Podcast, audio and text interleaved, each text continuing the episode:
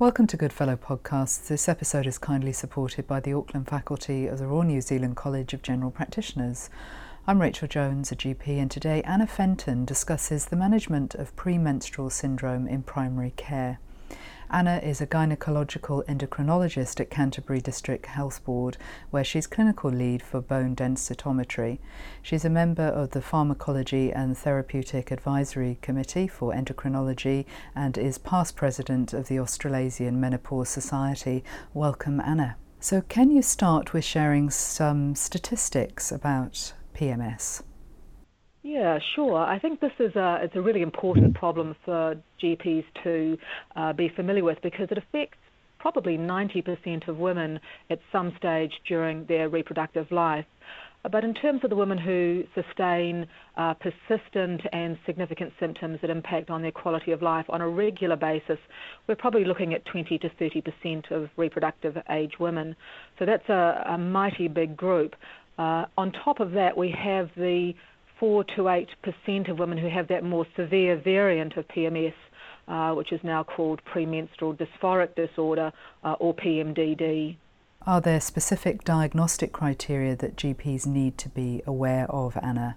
Yes, there are, and I think um, you know Medscape is quite a good place to go to to look uh, at some very good reviews on PMS and PMDD uh, that have these diagnostic criteria listed.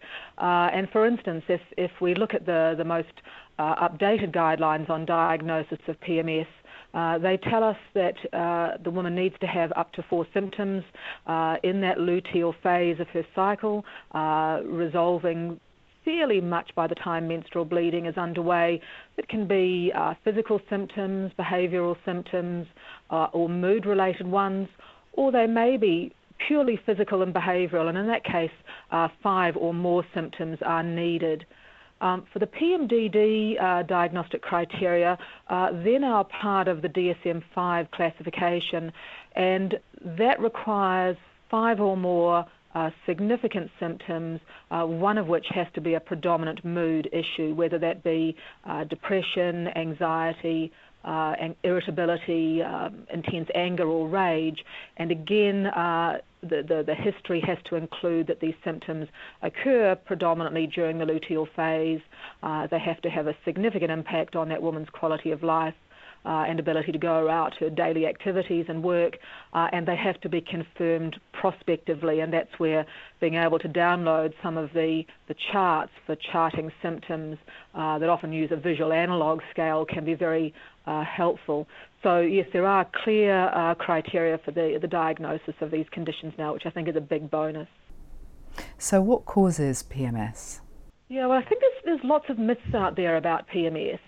Uh, we've gone through phases where it's been thought uh, to be due to too much estrogen or too little estrogen or a lack of progesterone or vitamin B6 deficiency. And these are often things that women come in saying that they've read online.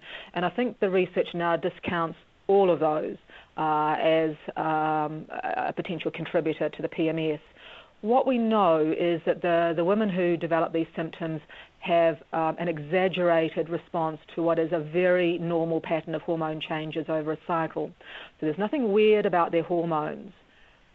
In addition to that, the research suggests that these women inherit some kind of serotonin deficiency, which is why when we're using uh, hormonal therapies or treatments for, for PMS, we'll often look at an SSRI agent. So by altering serotonin levels, there is um, an impact.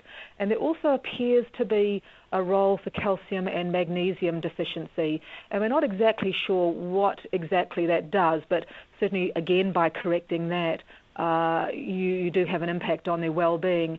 But first and foremost, it appears to be this exaggerated response to normal hormone changes. And why are some women more vulnerable to PMS than others? Are there predisposing risk factors, Anna?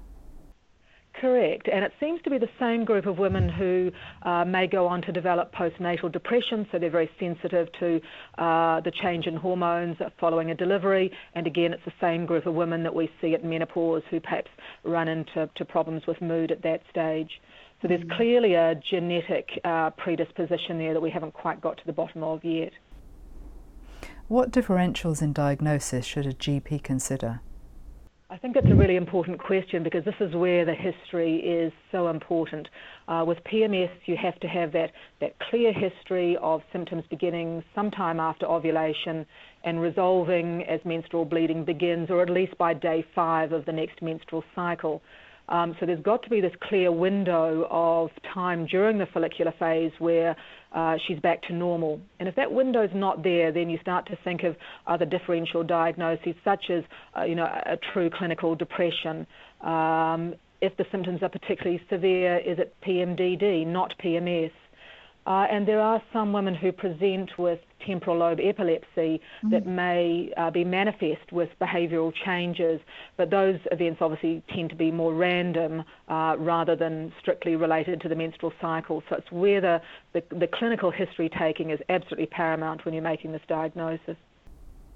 Is hormone profiling necessary when we suspect a clear cut case of PMS? Generally, the answer would be no, because if you're going to plan to track the estrogen, progesterone, LH, or FSH levels, they, they look very normal in the vast majority of women that you test. But where uh, hormone testing can be useful is to look at uh, or trying to exclude conditions that may aggravate uh, the, the severity of the PMS or perhaps uh, present in a similar way. So uh, we'll often do hormone testing to look for thyroid disease, uh, and we often uh, check androgen levels because we know that women who have uh, androgen imbalances, such as polycystic ovary syndrome, are again more likely uh, to have PMS than other women. So mm. that's where the tests are useful there. Let's move on to discussing different management options, Anna, starting with general lifestyle measures. And I think as most you know things in, in medicine that we're dealing with, we'll often start with lifestyle. Uh, we know from a range of, of good research studies that exercise does have uh, a benefit and it does uh, reduce the severity of symptoms for many women. Um, but there is a real lack of evidence that dietary changes really have any uh, definite improvement uh, on a woman's well-being. Um, despite that, uh, there is some tentative uh, research that suggests that uh, we should be advising women to avoid alcohol, um, too much refined sugar, uh, and possibly high-fat food. Um, but that's about as far as the research has gone at the moment. What are your key learning points about hormonal treatments to manage symptoms? Yes, well, I think uh, there are some really useful uh, key points here. One is that there are a wide range of options because I think often as doctors we feel that we're really n- not getting access to a, a, range of very good options to treat this. But I think being aware that we have a range of options is, is key point number one. Key point number two is don't reach for the contraceptive pill because, mm. apart from one exception, uh, the research really shows that the contraceptive pill has very little positive impact uh, in treating PMS. Now, the exception to that rule is Yaz, uh, which has been specifically designed to manage PMS, and it's different to the other pills because uh, of A, its ingredients, and B, uh, the, the shortened placebo pill phase. So its progestogenic component, drospirenone, is an anti-androgen and it's an anti-mineralocorticoid, and both of those qualities uh, we know have some positive impact uh, in treating PMS.